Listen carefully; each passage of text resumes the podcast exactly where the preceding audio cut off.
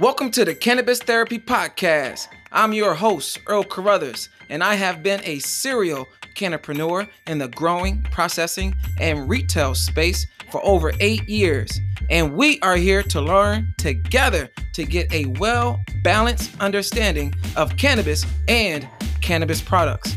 Tune in every week for quality cannabis education for your canna inspiration.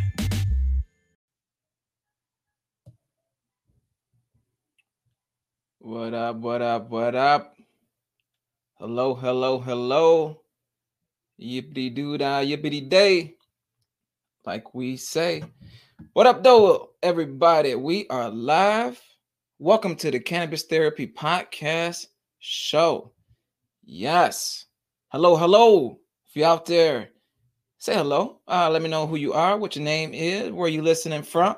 Um, this is the Cannabis Therapy Podcast. We are live. And today we're going to be talking about is marijuana really legal? Yes, we're going to talk about that. Uh, we should have a special guest coming on today um, as well. But yeah, the question is Is marijuana really legal? I'm your host, Earl, and today um, this is, Cannabis, this is Cannabis Therapy Podcast Show. And the point of this show is we are here to get a well balanced understanding about cannabis and cannabis products. We learn about cannabis together um, so that we can kind of put an end to this whole stigma of weed and this war on weed. Uh, you can tune in weekly, um, every week, and get a dose of your cannabis education for your canna inspiration.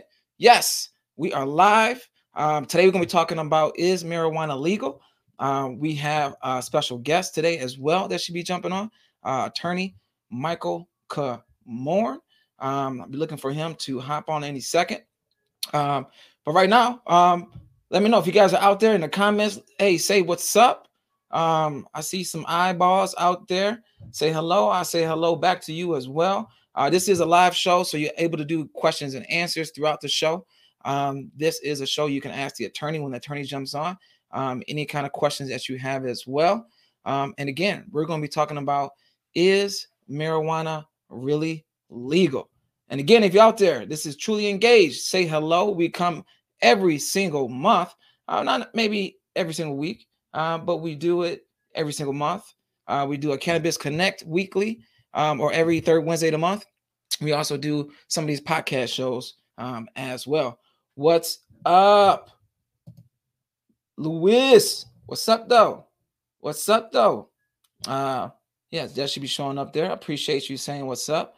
And again, um, any questions you guys have, um, any any feedback too, let me know. Some uh, I got some things I'm gonna go through. And the question, the subject here is: uh, Is marijuana really legal? Uh, we get a lot of questions um, about what you can and can't do, state to state, um, federally, employers, um, all that jazz as well. What up, though? Um, again, if you do not give access to StreamYards, what we're using, um, your Facebook. I can only see Facebook users. So excuse me if I'm not saying your name, but what's up, Doe? Either way it goes. Um, I'm sure you are fam. And yeah, you can say let me know your name as well. But we're gonna get into this presentation um, right now. And as soon as the attorney jumps on as well, we're gonna bring him in. Um, but I think we got a lot to get into, and let's get straight to it. Boom, right here. So, yes, is marijuana truly legal? Um, that is the question. And, you know, what is legalization? I mean, that is kind of um, one of the big things. Like, what does it even mean um, for legalization to be like? What was that? What does that word even even mean? And by definition, it's the action of making something that was previously illegal now permissible by law. Um, it once was illegal, and now it's permissible uh, for you to do. For example, in this case, we're talking about cannabis. Um, at one point, um, cannabis was illegal. Um, and then at some point, from state to state, they legalized cannabis and made it permissible um, by law. And I'm gonna read this slide right here. You know, since 1937, can you believe that? The marijuana tax, 1937.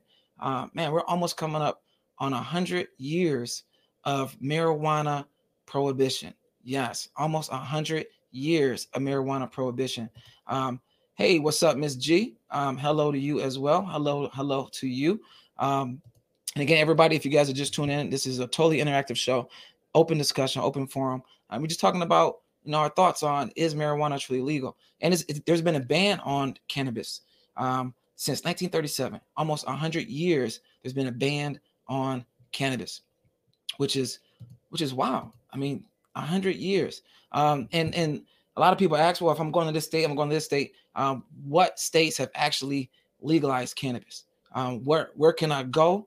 Um, where I could consume, um, whether it's medically or recreationally. And here's a little chart right here for you guys as to what state has actually legalized cannabis. Um, so we got 33 states that have legalized medical cannabis. So 33 states legalized medical cannabis, and 11 states have legalized recreational cannabis. So that's um, man, that's that's 44 states so far that has some type of medical marijuana or adult use legalization. I would say we passed that tipping point here with cannabis legalization. Um, and again, legalization it could be for medical or recreational. So we're tying that underneath both. Um, and then we got five more states coming up um, for vote up in this upcoming November, which is next week. Believe it or not, next week is November is voting time. Um, so we got five. So you got Arizona that's going to be on a ballot for recreational. Uh, we have New Jersey. Yes, New Jersey um, is going to be on a ballot for recreational, which is going to be which is going to be wild because it's right next to New York.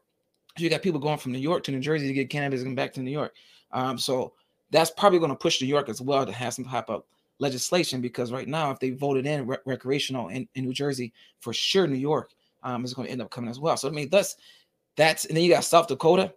I mean, that's both recreational and medical.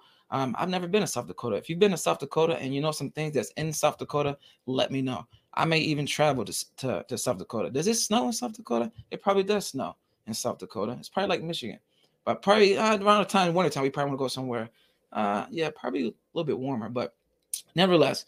Um, and we got Montana. Uh, Montana, another state I've never been to. They're to go recreational. Um, and then Mississippi um, is going to go medical. And now some of these southern states, as you look at this map, a lot of the southern states are kind of like going to be some of the last states to come aboard. Um, but I mean, the momentum is wow. So we got 33 states that have legalized cannabis in general um, for for for medical. We got 11 states that legalize it for recreational, and then we got five more states coming on. So you're looking at almost 49 states come October um, or come November that we can have some type of legalization uh, with cannabis. So coming up now, it's it's now when it's legalized, a lot of people think, well, know, why can't I travel on a plane with it, or uh, why can't I just ship it by mail? Is because it's state by state. You know, these states are legalizing cannabis, but just because it's legalized in your state, and we talked about legalization meaning something where it was something illegal and now they made it permissible. Um, so now because it's state law doesn't mean it's federal law. So we have two different laws here. We have the state law, and then we also have the federal law. So there's a conflict here um, that where even though it's authorized in the state here in Michigan, the feds could come into any of these dispensaries, any of these grows, these state license grows. Technically, they can come in here, the DEA, and they can raid, they can um, they can seize um, the uh, their, these people assets, the bank accounts, um, the cash. So even though it's authorized in the state, it typically doesn't, I mean, it doesn't mean that it's authorized federally. So that kind of got a lot of people kind of up in the air, like, uh, well, now what do I do? Um, I got the attorney actually uh, trying to jump on here. Oh, and uh, man, I I had I had jumped the gun. Um, and without further ado, people, I'm going to take a pause here as we're talking about state versus federal legalization. Um, I'm gonna take a pause and I'm going to take a step back to introduce. Um, I actually have a nice intro, Michael, and I'm going to run this intro for you right now. Um, here we go. So sorry guys, I know you guys. I was I was I was just getting warmed up, but I got to take a pause, my man. Michael Komorn. So here's my introduction to Michael Komorn right now. So Michael Komorn is an award-winning criminal defense attorney at Komorn Law uh, for cases ranging from cases ranging from drugs, DUI, and various crimes, from arrest to charges to trial and more. Komorn has successfully represented numerous clients in matters related to medical marijuana, cannabis business, and hemp industries in Michigan. Michael has set as a co-counsel advisor on many of the state cases with other attorneys and has sat on advisory boards for laws and regulations. Komorn is a member of the American Bar Association, ABA, NACDL, uh, the Recorders Court Bar Association, and my NORML Attorney of the Year Award winner, and a 2016 CDAM Award. His perspectives continue to be featured throughout the news, including you got the Detroit News, the Detroit Free Press, WWJ News Radio, um, you got WJR, the Oakland Press, um, and TV 20, and Michigan Lawyers Weekly. So, I mean, without any further ado, the man, the myth, the legend, the soccer coach, hmm. Michael Komorn. Hello, Michael. Earl, thanks for having me. Thank you for the kind words. Appreciate that. And uh, hope you're doing well. Glad to be here and joining you and your group of interesting people. What can we uh, talk about? Are we talk a little about cannabis a little bit?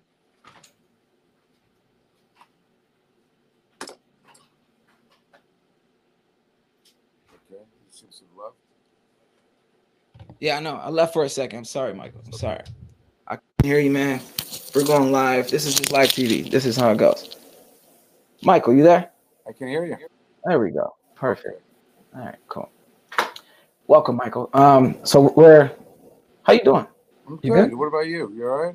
I'm good. I miss you, man. I'm sorry that we haven't seen each other. I uh, am a little late to arriving. I, you know, your this uh, Streamyard doesn't support uh, Macs, I guess, or whatever. So I had to I had to flip over to, I had to figure some technology out. I didn't realize it was going to be that challenging, but I'm here now and I'm happy to be here.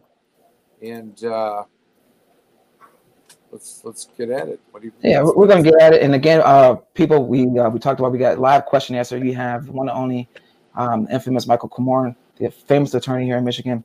Any questions you have, we're going to kind of run through this presentation that we kind of started. We're going to come back, um, answer these questions live uh, that you guys have. So anything you got about um, the topic of marijuana and legalization. Here's your time now to ask those questions. You can ask them right now as we go through the presentation, and we'll kind of pick them up as we go. Uh, we may answer a few as we're in the presentation. Um, then we're going to answer a lot of them towards the end of the show as well. But nevertheless, we are overcomers. Um, we're going to get back to this show. So, Michael, right now, I kind of talked off um, and talking about marijuana legalization. Um, and we're going to kind of lead into like what does that actually mean and what the definition means and i guess from a from an attorney and a court perspective can you kind of guide us i'm gonna be your slides man and if you can kind of guide us through these slides from your perspective i appreciate it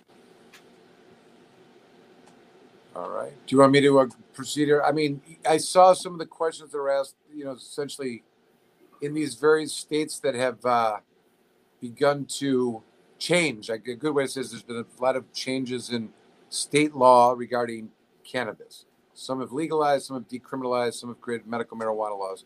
And the difference is uh, of each of those is rather significant. And when you speak of the, the totality of the states that have taken some steps to change the law regarding cannabis, it's important to understand those distinctions between legalization, decriminalization, and medical.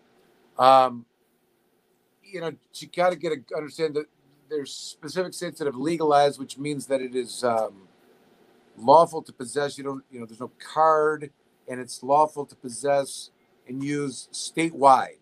Um, comparing that to something called decriminalization, um, this is usually more a ceremonial type of law that's passed either uh, as a local ordinance or a ballot initiative locally, and um, when there's a police encounter with someone with marijuana, it usually results in some uh, non-criminal type of sanction, since it's a civil infraction ticket.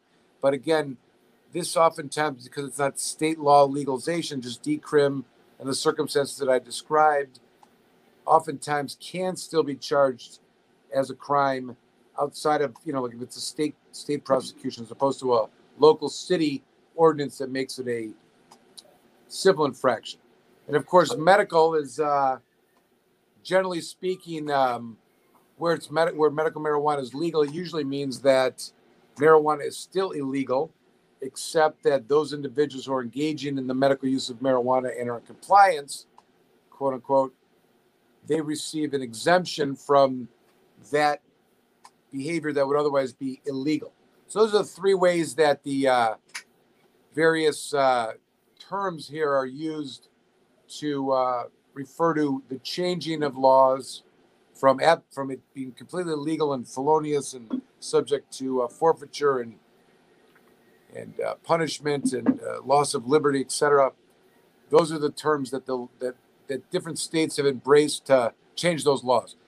Legalization is the most significant, but it usually it usually also is associated with um, regulations associated with taxing. So it's not always, in the classic sense, legal if you are operating outside of those regulations or don't have a license or ticket.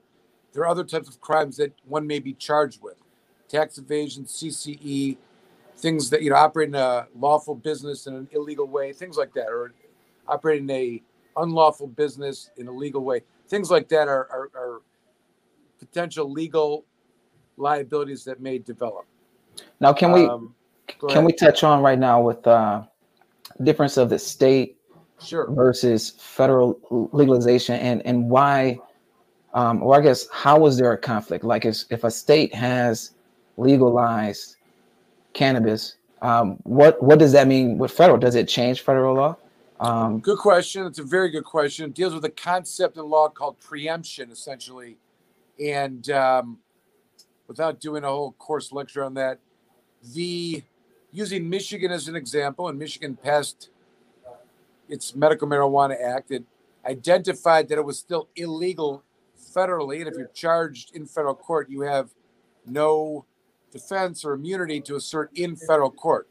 However, they also stayed within the Michigan Medical Marijuana Act that one, only one in every 100 arrests is for, for marijuana is federal, and the majority of them are for state laws, and that by passing this law in Michigan, it will reduce the number of arrests for sick people using cannabis. That was the basic principle. But the statistic that it's, you know, 1% of 100 per arrest is uh, somewhat somewhat important because it reflects the amount of activity of cannabis use and the interest that the government may have in prosecuting those. Now, the since the legal, I mean, since the Medical Marijuana Act in Michigan since 2009, there's been a lot of developments at the federal level.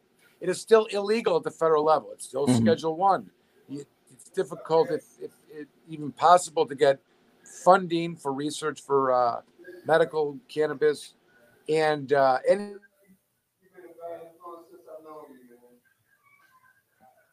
Oh. Limited by the federal government's uh, monopoly of the, those that research and the fact that it's Schedule One. And when I say that the federal government declares cannabis Schedule One, what I'm saying is they put it in a category that describes it as being addictive and having no medical benefits whatsoever. We know that this is false, and it's one of the big lies that we've had to deal with, and probably the source of many of the answers to the questions on our sheet here. But the but it being illegal at the federal level means that if you are in if you're charged in federal court, you have can't say it's legal.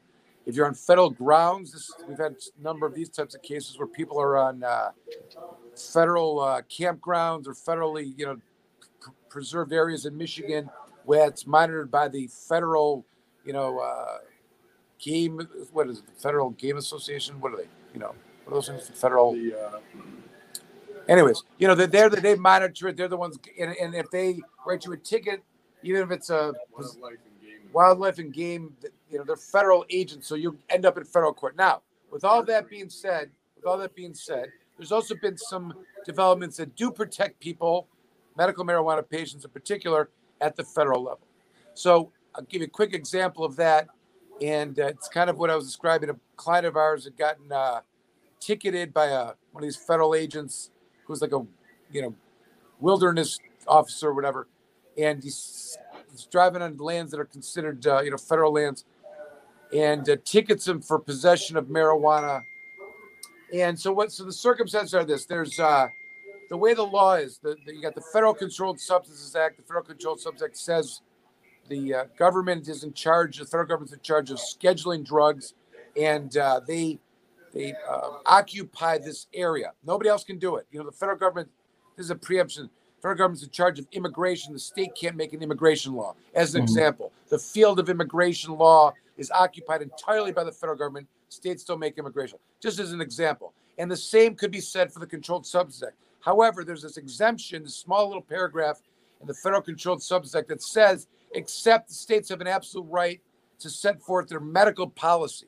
So this little little hole in the Controlled Substance that says there is a state right to dictate their own medical policy has allowed the states to go forth with medical marijuana laws. But it's known that if the federal government decides to prosecute those, they're subject to federal prosecution, They have no defenses. Now, along the way, along the way, Colorado, California, other states have created regulated systems within their state. And because of that, there's been some action at the congressional level, federal congressional level. There's a couple of legal, you know, laws that have passed that are significant in this regard. First, there's a thing which was called the uh, uh, Rohrabacher Amendment. Subsequent, it was a piece of legislation that when they passed the like 2015 or 16 federal budget that set the you know money that's going to pay the government to operate, there was a rider that said the Department of Justice cannot use its monies. You know, Department of Justice, DEA, and the U.S. Attorney's Office, they right. can't use their money to investigate medical marijuana operators that are in compliance. So, in theory, they shouldn't be investigating these things that are medical marijuana related. And then, in addition to that, there's been some policies by the Obama administration that said, look, if you're going to have regulated systems, you got to follow these nine rules and we'll leave you alone. And with all that being said, there's been kind of a cold peace, I would say, um, of the federal government's activity for mar- medical marijuana states and even legalization. Although I would say this, there was some talk over the last year that our Attorney General Barr, during the initial phases of the pandemic, March, April, May, was using DOJ dollars that were budgeted not for this exact purpose to investigate some transactions regarding dispensaries in hmm. California and Colorado. I don't know that any convictions or, or, or charges came out of it, but it's something to look at and look for. And so, our case in Bay County, the court actually found that our guy was in compliance with the Michigan Medical Marijuana Act, immune from federal prosecution. You may not see that in a lot of places, kind of a you know rarity of things, but the interplay is that the state law protects state actors when you're in state court and under state law. Period. And if you get in the federal court, you got some problems.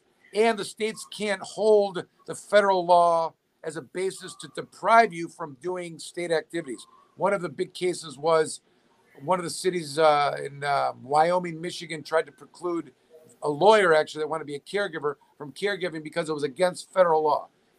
And every single judge at the district court, federal uh, circuit court, appellate court, and Supreme Court, total majority of every single judge that ruled on this said that he can grow because state law protects state activities. And if he's charged in federal court, he's on his own with federal law. I know there's a little long, but I, I tried to. It's an important issue that needs to kind of have some context. Right. Yeah. Right. You gave. You definitely painted a deeper picture, and I and I, I definitely appreciate that. So, but basically, um, right now, until things are federally legal, we have some limited protections within our state, or really from state to state. And correct really that protection is really just freezing up the funds that would typically be used to go after some of these state operators. Um, but other than that, it still is illegal on the federal level. It is, and uh, you know, yes, it is, and, and certainly some of the behavior that a state operator may engage in could bring in the federal government. I mean, you, you know, because crossing state lines, sending packages in the mail, um, you know, uh, there's a lot of different ways that activity could still where that you know activity that steps over the line a little bit can bring the feds in beyond the limitations that they have. And uh, certainly you don't want that to happen. Which which kind of brings up the point of i mean i think a lot of us become kind of complacent i guess maybe a word or they see that states are being legalized. You know we just talked about in a previous slide earlier that there's 33 states that have legalized cannabis for medical. There's 11 states that have legalized uh, for recreational. And it's about another five that's going to be on the ballot come this November. Um, but people may think that, oh, you know, the prohibition against cannabis is pretty much over now. but it's not until we really change things on a federal level. I would agree. Um, but as they say, be careful what you wish for. A lot of the opportunity that exists now in Michigan may be because of the ambiguities of the conflict that we're speaking of, the state federal issue. Mm-hmm. Mm-hmm. Um, you know, some of the reasons why a uh, person may have the opportunity to get into the business is because it is illegal federally. The traditional players in business, you know, corporations, etc., are not going to get in this field until it is legal federally.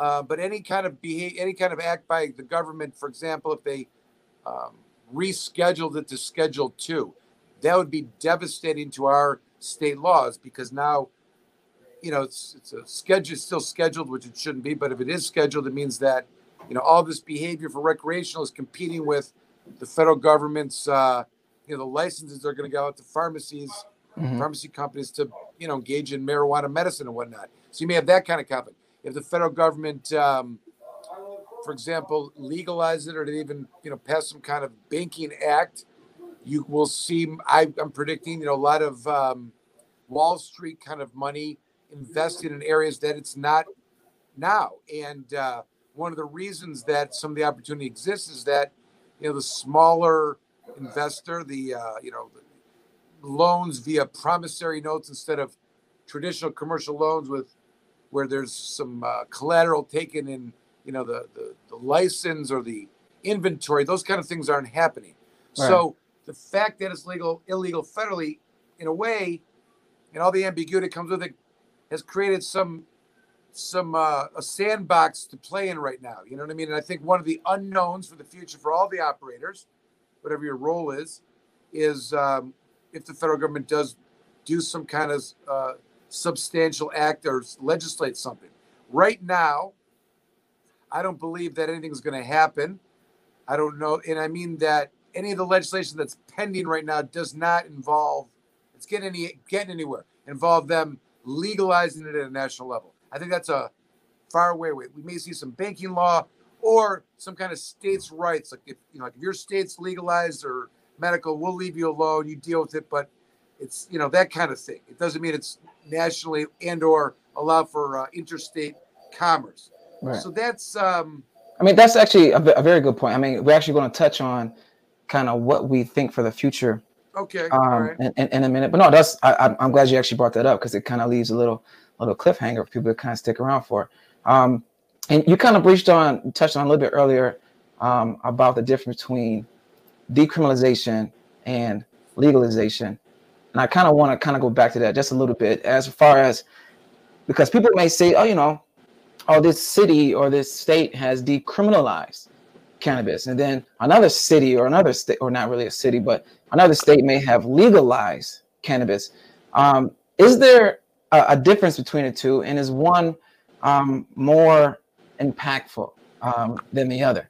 And I kind of have some definitions here um, on the slide here for what the differences are. But yeah, I'm curious as to what your insight would be for, oh, you know, things are decriminalized. Woo! or things are legalized, yeah, um, kind of what are the differences, the differences between the two, and which one should we really be advocating for?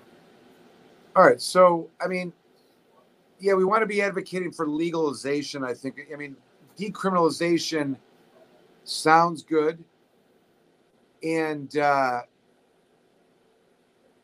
and you know, it's more rare that a state like any of the states that we've the, the 11 states that you mentioned that have legalized marijuana, they've legalized it, they haven't decriminalized it. You know what I mean? There's and the difference is at the state level, they've done or taken some, you know, some legislation passed that removes the criminal, removes the activity with that particular you know, cannabis as no longer a crime, and and and, and it actually lays out uh, behavior that is now uh, permitted instead of being prohibited the decriminalization, generally speaking, you know, I, don't. It's more commonly found where a city, township, or village will locally, not statewide, you know, um, not criminalize marijuana. And and this does not this you know this is not the full protection or removal of the prohibition. What it does is it it is more of a policy impact. In other words, if it's still illegal, if it's decriminalized locally and it's still illegal at the state level, you can still be prosecuted in any county, you know, right. by any county prosecutor because that's under state law. But you know, if the city attorney in that city, you know, is under the decrim ordinance, they're not going to issue a criminal charge or misdemeanor. You know, they would issue a ticket. So you may you find these decriminalization cities or townships or villages as uh, you know as a as a you know like a safe haven, arguably, but it does also creates the circumstance of disparity in protections. You may go from city to city right. have completely different uh, ways in which your behavior would be treated. Kind of like the idea of you know Michigan, you would be ideally treated as not being arrested if you have 2.5 ounces. You drive into Indiana, you're going to prison, jail that night. You know, same kind of disparity in that um, treatment kind of, the exact same behavior. But right, and and and that could be here locally. If it was just decriminalized in Detroit, you know, as soon as you cross Eight Mile and went to Oak Park, it's a whole other scenario. Correct, and even that situation when it's decriminalized in Detroit, um, it means that if you were charged under the city ordinance, which is, you know, police officer interacts with you, they have a choice of writing a ticket under the city ordinance or arresting you, filling out a report, and requesting a warrant by the uh, Wayne County prosecutor. They'll issue a charge. That's under state law. That was always the dilemma. Decriminalization does not go far enough. It still allows for criminalizing it in, you know, by discretion, which is not what, you know, which is better than nothing, but certainly not anything people should accept as the final, you know, right. final resting place or, you know, expect protections of not getting arrested or now, being criminalized. Now, speaking of what we should expect and kind of those protections, even under legalization, if it's really just um, kind of removing the prohibition against a certain behavior or something, um, technically, I mean, to me, it means we are removing all of those prohibitions, but we're kind of really legalizing some of the behaviors and acts, but not all of it. So is it kind of would it be truthful to say that we have kind of a partial legalization and then there's also a full legalization? Yeah, I, mean, um,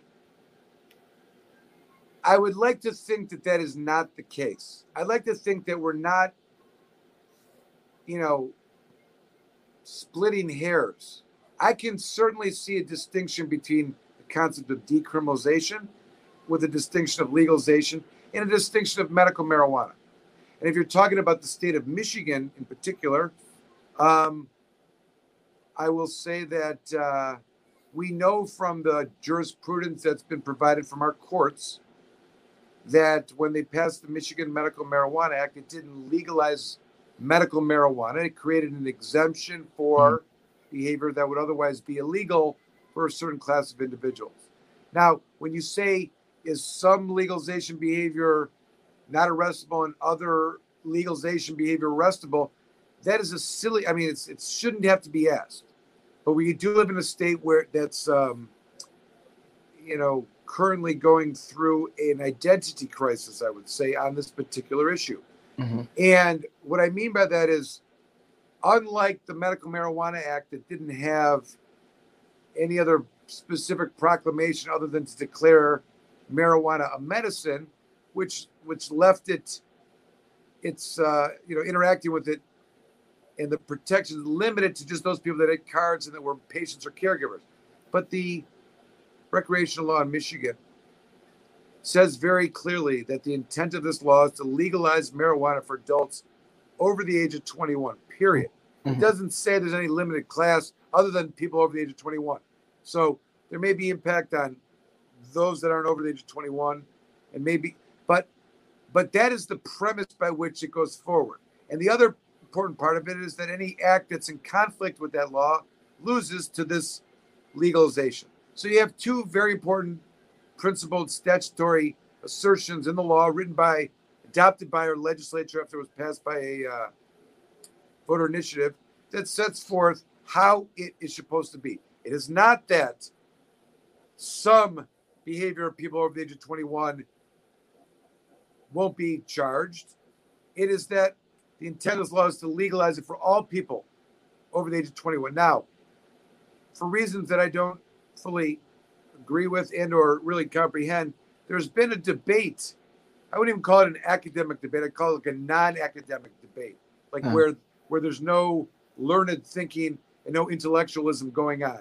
And in this world that this is taking place, this non-intellectual debate, the question came up of what kind of cr- crimes can we charge people with under the recreational law in Michigan? What? Kind of yes, the the sadist, you know, whatever the anti you know, there, there, this is a conversation that's taking place in various circles, and it's absurd. But their argument flow, flows from the idea that there there are certain things you, that are stated you can do, and certain things that are stated you can't do in the recreational law. And the question that they have suggested needs an answer is that what happens if someone does one of those things you're not allowed to do and there isn't an exact penalty prescribed in the act? For example, right. what about you're not allowed to smoke marijuana in public? Okay. So what if someone smokes in public? It doesn't tell you what the penalty is right below that. It does say that the intent is to legalize marijuana in the first paragraph. Last paragraph, any law that uh, conflicts. The paragraph right before that is this law is intended to be read broadly for the intent and purpose of legalizing marijuana for people over the age of 21. So when you say what would be the remedy, you know, what's the penalty here? Could could a person be charged with a misdemeanor? I mean, who would think that, right? Why would that even be a thing? Right. Where would you even get that? But this is a conversation that's taking place. And um, we had the same questions, or the same questions existed created by the same antagonists. And the way they dealt with it was that they uh, arrested people, took them into court, and let the courts decide. And I would suggest that we don't need to go through that. Right. We don't need any legislative amendments. We need an enforcement and training of the law enforcement community by a leader who will ensure, who promised and you know suggested that we would have uh, that the end the end days of arrest and forfeiture for marijuana were over but uh, unfortunately, we find ourselves in a very strange state uh, of being, and, and, I think a good way to describe it is that uh, an identity crisis. Yeah, we're, we're gonna we're gonna talk more about that identity crisis too, because I mean, from not just our state, just the importance of of just leadership in general. Um, I'm going to kind of rattle off some stats, and I, and I will like your insight from this as well, based upon that um, identity crisis um, whether it's this state or it could be also recognized in different states. So if we go to to Oregon, um, it says the civil infractions increase by 30% after legalization, um, even though those underage who consumed it, that stat decreased. And prior to legalization, we're talking about Oregon, um, the arrest rates of African American youth was 50% or more than the rates of Caucasian youth. So blacks were arrested 50% more than white youth. After legalization, um, that discrepancy reduced to 25%. So still um, a quarter of the time, blacks are arrested more than whites. Um, but there's been more infractions in Oregon after legalization. Compare that to Washington. In Washington, after le- legalization, uh, there was a reduction in overall arrests. However, um, in contrast to Oregon, there's still a big racial disparity where African Americans are still being arrested actually five times more, five times more than whites after legalization. So it's kind of going back to, you know, is marijuana really legal? The difference between state and federal law. And then now leading into once things are legalized versus decriminalized, what is the actual numbers? What are the actual stats here? Um, and those are just some numbers that just I'm just curious.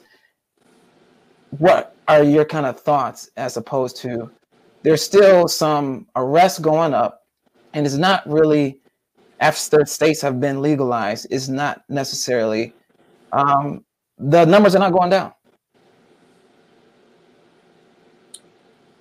Well, the statistic in Oregon shows some reduction, right? And we're talking about in Oregon the um,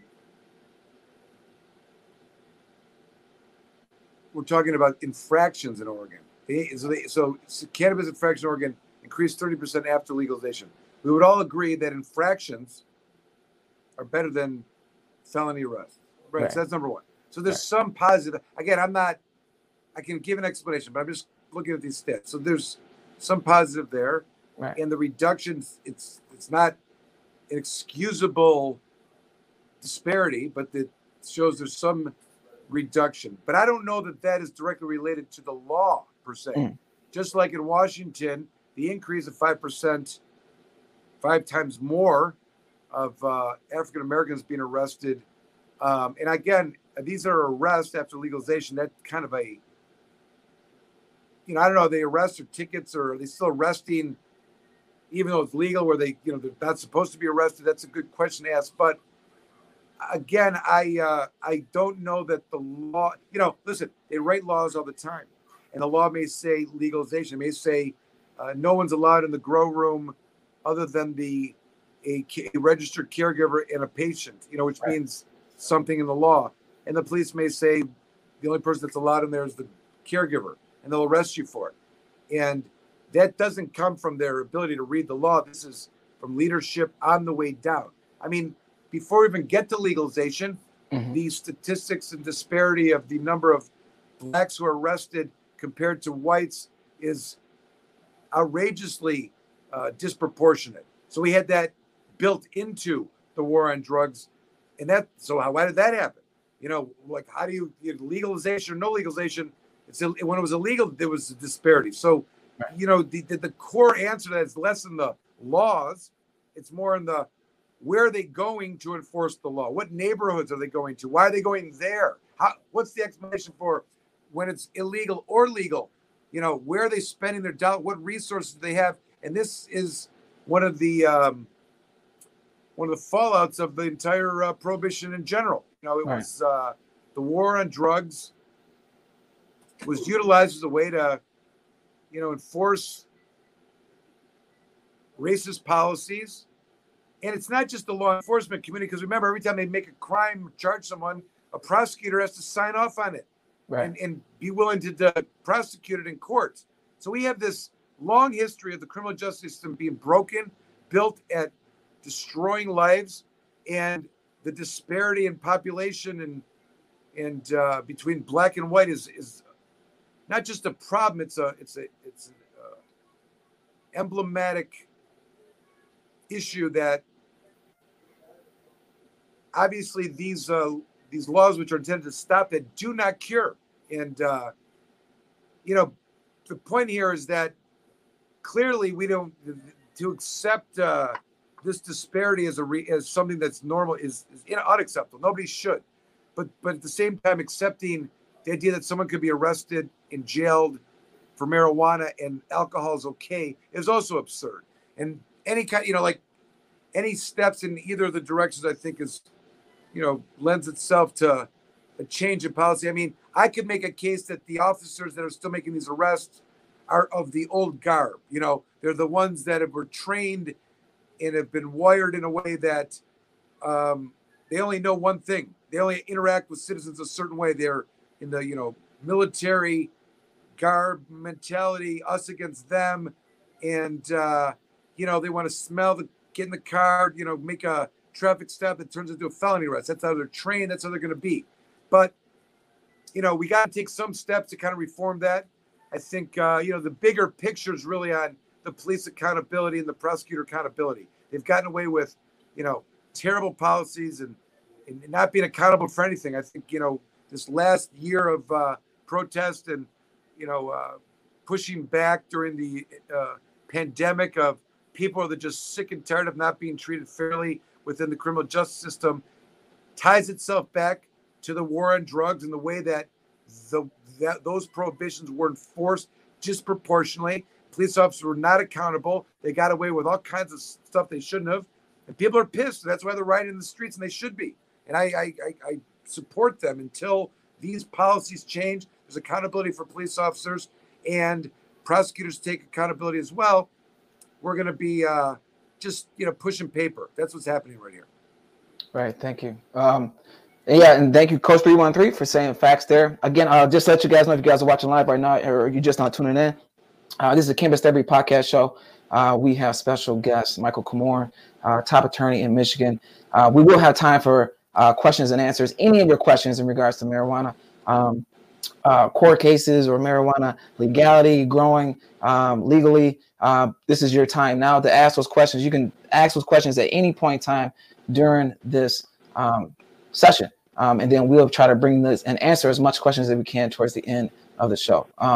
But kind of getting back to it, yeah. So now that things, you know, do become legalized, I mean, we just can't really get too comfortable and think, well, you know, everything's just soft. Um, there's still disparity. Um, there's still things within the leadership level, is what you're saying, that we need to focus on, whether that is from local attorney generals, whether that is local prosecutors, um, whether that is your local governor, um, all those leadership roles have to be in line and in favor with legalization. Otherwise, we have this chaotic disparity, even though it's legalized, but yet we're still having issues. Is that? I agree. And, um, and I'm not I'm not going to make the you know any defenses for this issue, but uh, as I've said many times, and it's an important statistic to understand that uh, during the period of time when marijuana was illegal in Michigan, the state's forensic science division was spending 40% of its budget testing marijuana. And if you have, need some context to that, that means that 40% of every criminal docket was made up of marijuana cases. That was paying for the probation officers, the deputies that open up the court, the clerks in the uh, office, you know, all of that is is 40% of all of that is being, you know, capitalized by uh, the marijuana prohibition. So you and that's and that's and that's and that's them testing a lot more than just marijuana. I mean, they're testing all other drugs, but marijuana is 40%. And that's they could be testing heroin, crack, right. everything, I mean, but 40% of that is marijuana. 40% is marijuana. The point I'm making is first, it, it, you know makes a representation of how much space it takes up in the criminal justice system. So when you legalize, you still have all these people that are engaged in this, you know, from the prohibition side that are been part of this machine that's just been eating people, creating 40% of the budget being spent on marijuana. You know, and and I think this is the. I'm not making excuses, but how else can you explain it? They're still doing what they know. They haven't been trained otherwise. Their brains have not been rewired. They need a lobotomy and a, you know, some electric electrodes in their brain. You know, or or very simply, some money invested in retraining. How do you engage with someone if the car smells like marijuana now, officer? Uh, you know, not, that's not a question that's been answered or trained. This is leadership issues, and you you know you need someone to take the lead in this area that has been known to be one way. I mean, we have this real real interesting dynamic here. The law enforcement community has been, you know, treating citizens that engage with marijuana use like animals. If you think about it, treating them like they are right. subhuman, shooting their dogs, kicking in their doors, you know, ramaging their houses, going through their underwear, stealing vibrators, you know, forfeiting their their kids' uh, birthday cards. And I mean, it's it's obscene. So you have this dynamic of this culture of organized agents of the state that have treated people below human standards, and now they have to look at it differently. How do you train? How do you how do you get them to do that in the first place? And how do you undo it? We haven't addressed that, and I think it's an important dynamic going forward. Again, it goes back to leadership.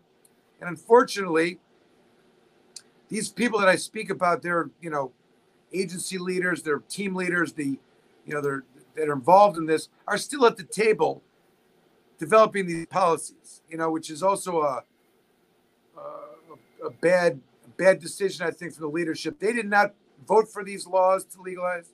They were right. against medical. You know, they made a killing at you know, treating it illegally. So I don't know that they deserve a seat at the table anymore to determine the policy going forward. If they get to sit at the table and help decide how legalization is going to look, you know, in Michigan, we got problems, and that's that's kind of where we are right now. And I say that it's a leadership issue. This legalization law that Michigan has is a great law. It doesn't need to be amended by the legislature. It needs somebody to uh, implement it and enforce it and train law enforcement how they're supposed to behave in this new era of uh, not arresting people or thinking about ways to criminalize marijuana. It's that simple. Amen. Amen. I mean, I you almost dropped the mic right there. Um, and, and kind of, you know, the timing of this show, um, and one of the reasons why I wanted to bring you on here now is we're talking about leadership and we're talking about putting people uh, or who should have a seat at the table. And we have a very important election coming up, um, come November. And my hopes was with this episode um, for some people to really start paying attention to the local government uh, of, of who we're putting in place and if their agenda is in line with your agenda. Um, as far as right now, we're talking about cannabis, um, but if they've been um, uh, anti-cannabis this entire scenario, and like you're saying right now, when they get voted back in, all they're going to do, almost like the whole Schuette area uh, or uh, era, he was attorney general. He was against medical marijuana. Um, and even though it, it, was a voter initiative that was passed in 2008, he did his best to put holes into the act and cause chaos. So we could have a same similar issue if we don't have the right leadership. Is that what we're saying? I, I do, and I think uh, unfortunately we may be in this similar situation. Not so much that uh, they oppose it or are taking steps to thwart it, but I think their inability to lead and implement it has been equally as problematic as someone that's against it. And the answer and solutions, unfortunately, have been that the legislature needs to fix it. It's not for the attorney general or the governor to lead in that regard. And I have a problem with that. I don't know that the legislature is capable of doing it correctly. This is, you know, our recreational law was not a legislatively created law. Um, they do have the right to amend it. I think it's 75%, but I don't think that they've got, I don't think they know enough to amend it. I don't think they know what they're doing. I don't think they should be in charge of that. I think that there's already problems with the implementation of the MMFLA, which is their creation. And, um, you know, we're going to be in that, uh, but we're in that situation right now. You know, um, and, and, and I would su- suggest to people, I would agree with you, uh, Earl.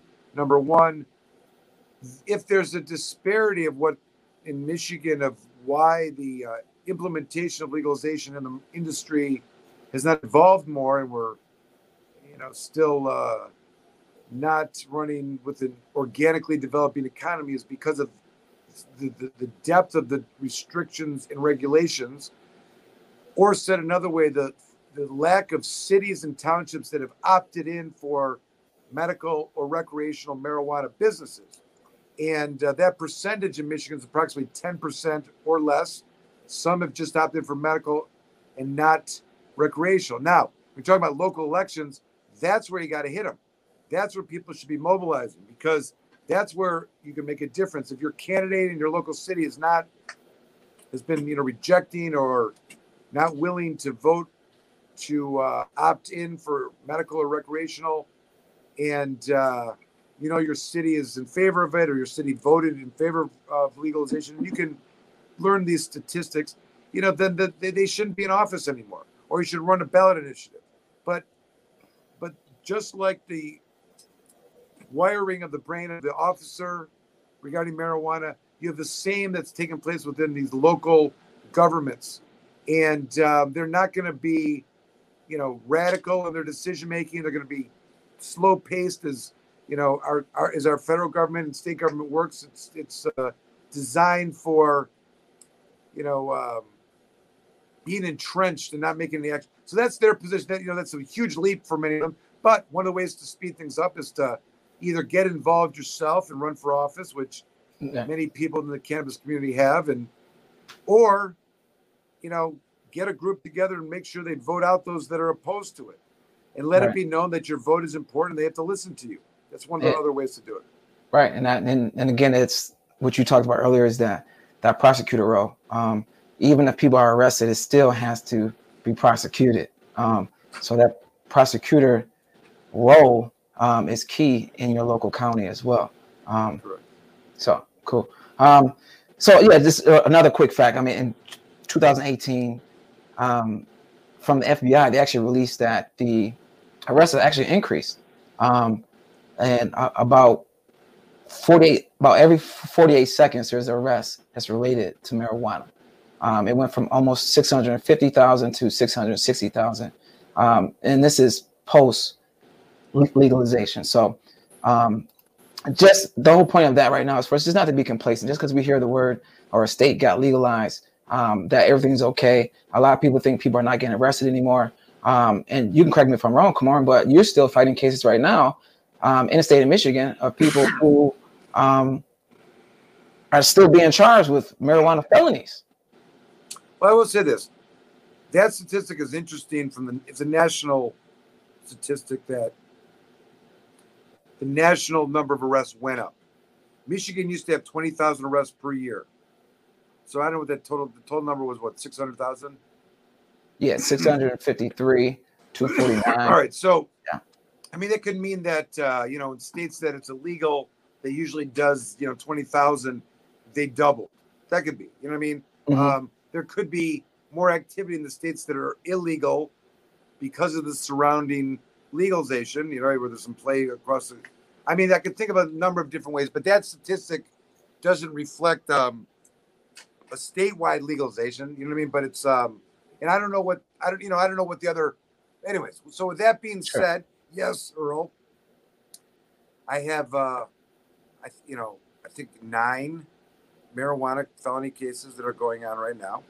Some of many of them are from pre-legalization, and for reasons that uh, are unclear, they're still intending on pursuing them as felonies. And uh, you know, I I think they're gonna have a tough time convicting our my client at trial. I mean, in Aiden, whatever we're talking about is a prosecutor standing before a group of people and saying, Come with me now in the time machine.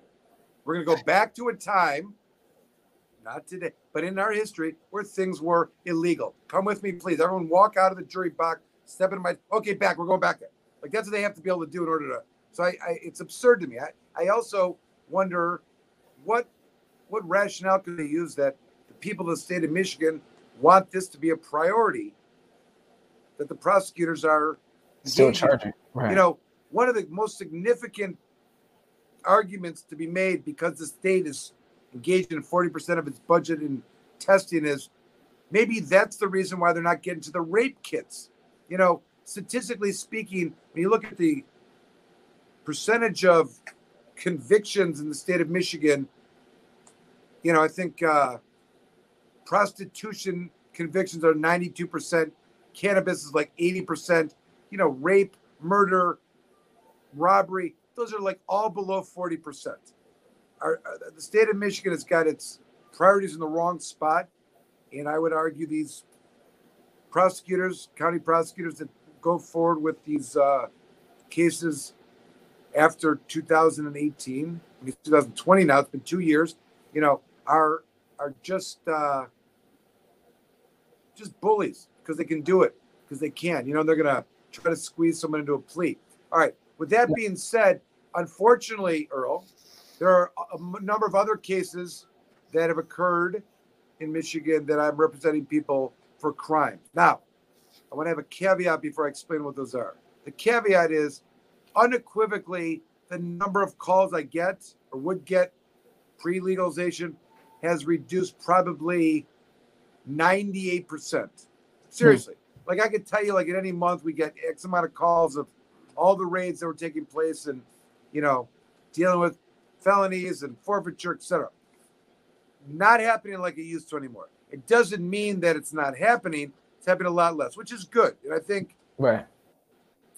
You know, I think that there's a lot of reasons for that. I mean, we hear every now and then of positive encounters with law enforcement. People get pulled over, they got their marijuana, and they, they go on. They don't seem high, you know, or they don't seem stoned to the officer or whatever. They let them be. They follow the law. That's that happens. I mean, those things happen more frequently than I guess I get calls for. Hey, I just had an uh, interaction with an officer and I showed him my card and I got out of there good. You know, that right. happened less. It should have happened a lot, but but here there's been a change. I do think a lot of the departments have, you know, discussed at least how they're going to deal with it. Not you know internally, but certainly not in a way that's consistent across the the state. So I now, think there's I mean, with, with, now, well, with that being said, I mean, it seems like there's there's some good news um, you're, you're mentioning, and there's some positivity in this legalization. And it's kind of like, well, will this last? Are, are we going to go backwards or is it going to continue to go forward? Um, and I mean, I guess we we saw some some acts that could have been passed or almost passed, or um, you got the Safe Banking Act, you have the MORE Act. Um, I mean, with those acts in place, and from what you are getting from a reduction in costs, um, from what you're seeing in court, do you see things keeping going forward with things being legalized? Well, I, I was trying to make this point that a lot of less cases. I think there's some areas that law enforcement still finds of interest in certain places a person may find themselves where they're more at risk. So, for example, I think uh, because of the legalization of marijuana, and the fact that adults over the age of 21 can grow 12 plants in their house, carry 2.5 ounces of usable marijuana, travel about with that, and I mean not not so much, but another legal reason is because of the legalization of hemp.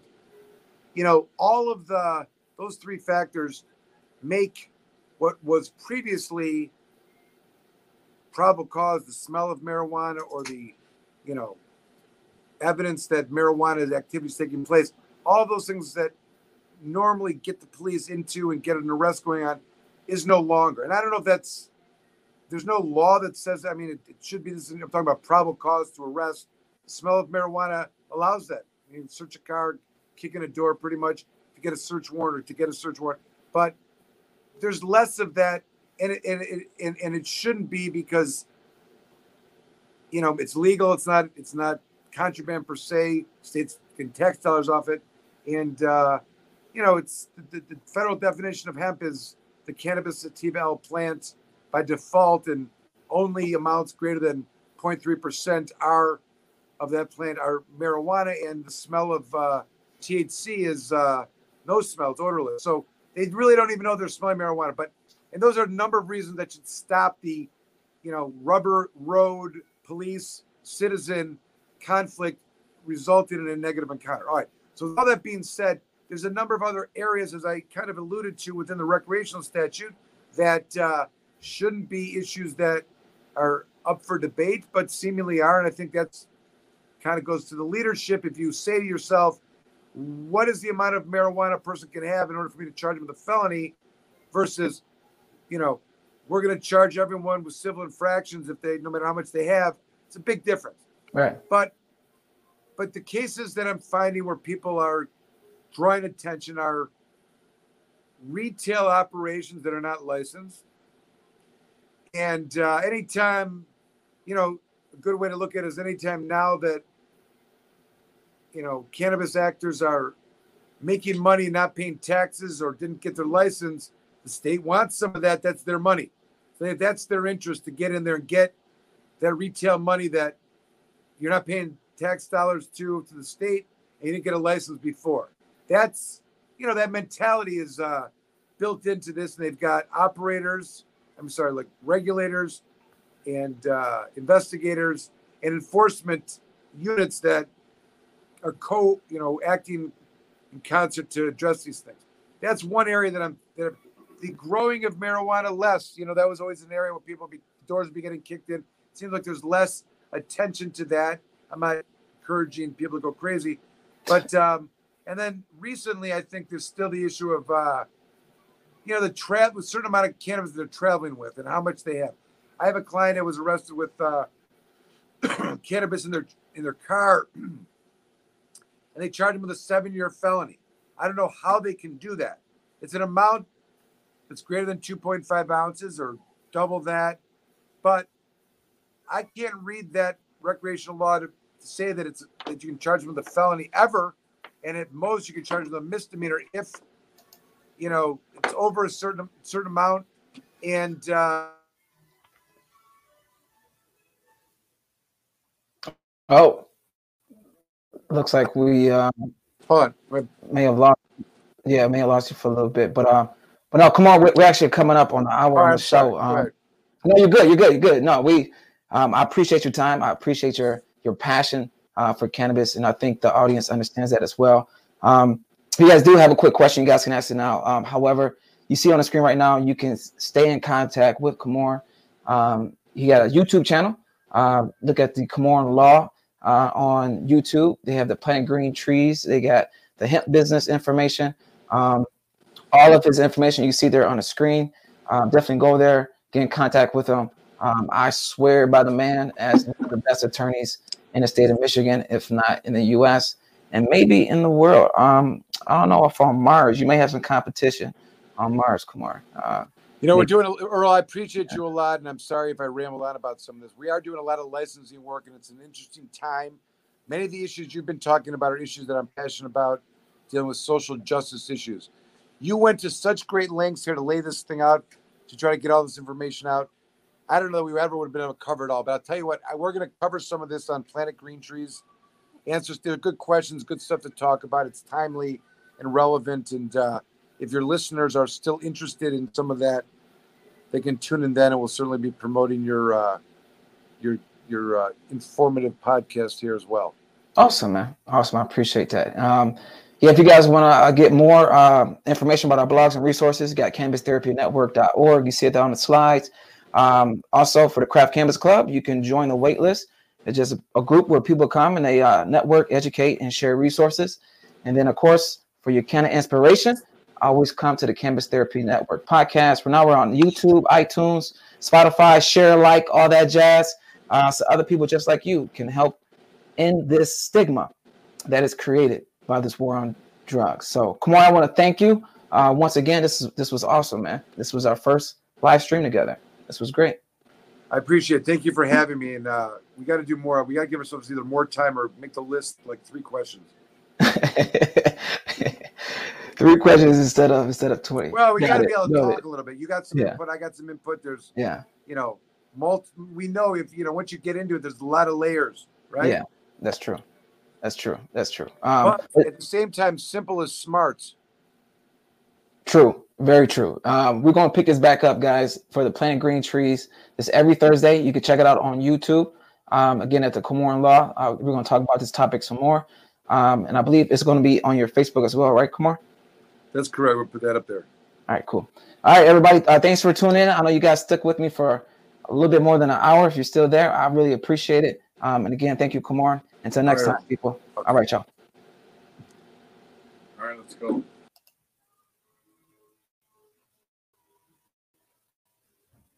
Thanks for listening to the Cannabis Therapy Podcast. For more cannabis therapy blogs and resources, check our website, cannabistherapynetwork.org. Cannabistherapynetwork.org.